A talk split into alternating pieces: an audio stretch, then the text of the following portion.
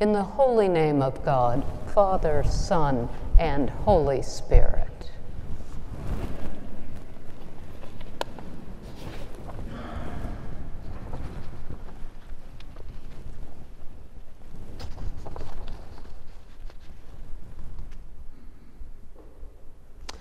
Here am I, the servant of the Lord. Let it be with me according to your word. This morning we stand in the midst of a great silence, an astonishing rupture and pause in the mighty workings of God. Today we overhear an announcement, but also a request, a waiting upon that is the angel Gabriel's mission to Mary, a virgin of Nazareth in the Galilee. Now, a splendid drama has been unfolded before our eyes in the opening verses of the Gospel of Luke.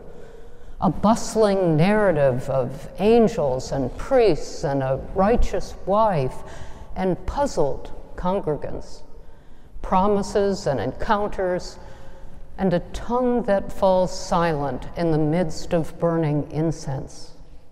All this in a few hurried verses at the opening of the gospel. But here, a scant few verses later on, we enter into another world.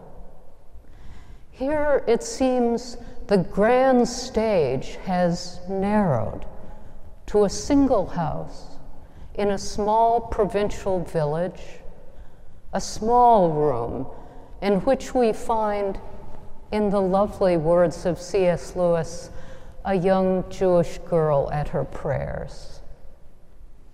The entire trajectory of Almighty God's way with Israel, His covenant mercy and judgment, his guiding and instructing and saving of his favored people, his raising up of prophets and shepherds and kings, his deliverance to the childless and sheltering of the widow and destitute, all this mighty history and doing bearing down upon one small point, narrowed down to one singular life, to a virgin whose name was Mary.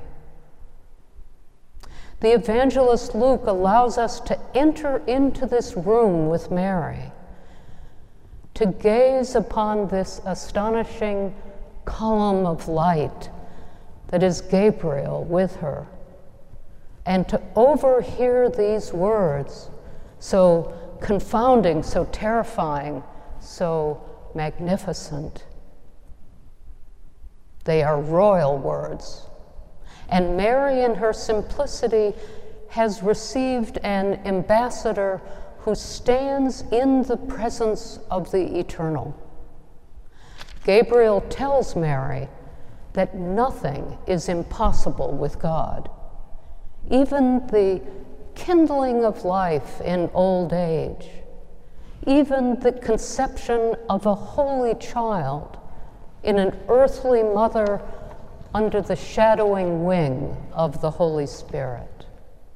This majestic presence, this royal promise, this astonishing announcement of favor, grace, and lordly kindness, this heavenly display of the creative power who is God all of it comes to rest now in the stillness between Gabriel and this woman, Mary. We stand in that silence today. What will Mary say?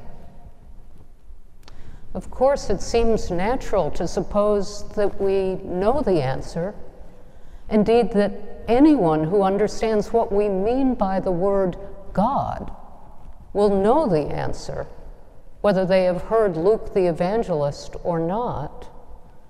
This is God, we might say, of course. the answer is yes. What other answer could there be to an omnipotent being, the maker of heaven and earth? Is there not a kind of bowing to the inevitable here?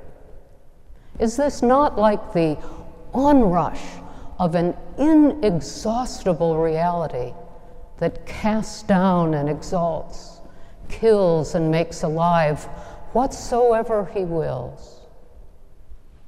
Nothing is impossible with God.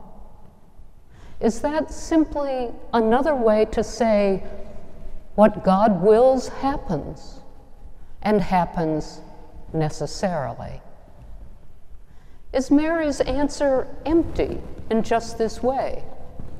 That she acknowledges what cannot be otherwise, the divine will bearing down upon her, a relentless dynamism of the one who is Lord. It seems that it must be so, for our God is sovereign, ultimate, irresistible.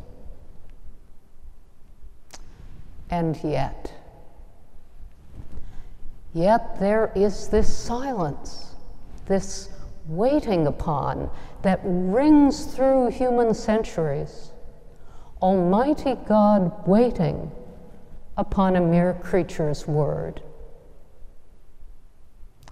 A word of self offering breaks the silence. Behold the servant of the Lord. Here am I, Mary begins. And then Mary's astonishing reply Let it be to me according to your word. At this hour, Mary is the creature whose voice speaks obedience and praise. Hers is the mortal yes to God. We are wrong to imagine Mary passive or meek or utterly pliant. This, let it be, this fiat, is the human creature fully alive, as Irenaeus says so finely. It is the fruit of grace, richly poured upon this woman, the one who has found favor with God. To obey, to assent, to acknowledge, to welcome, is to do what only a creature of grace can do to embrace God's will with courage, with simple dignity, and with unhesitating freedom. This let it be is both initiative and dependence, freedom and election, humility and mortal grandeur. Only Mary's Son, the Holy Child of God, can do more. Only He can say yes in Gethsemane, and that word of obedience flame out as the world's salvation. But Mary can say all a mere creature can say.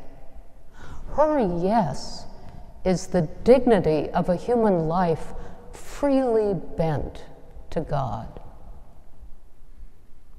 So, in the silence of this great feast of the Annunciation, may we too pause and turn aside to see this great thing that has taken place among us that an angel sent by God to a village in Nazareth majestically and respectfully waits upon a virgin whose name was Mary. May our lives learn from hers.